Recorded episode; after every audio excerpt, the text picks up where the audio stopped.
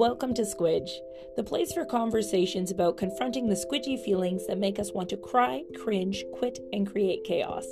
It's in this squidgy space that we can choose to either empower ourselves to move closer to our authenticity or revert back to our old ways of thinking and being. My name is Teri Hofford, and you may have heard me on the Beyond the Body podcast. As a body image educator, creative, podcaster, and author, I am no stranger to experiencing squidginess in both my personal and professional life. And I am so excited to bring you episodes featuring my own experiences with the squidge, while also introducing you to some of my amazing friends who have empowered themselves through their own squidginess to achieve great things.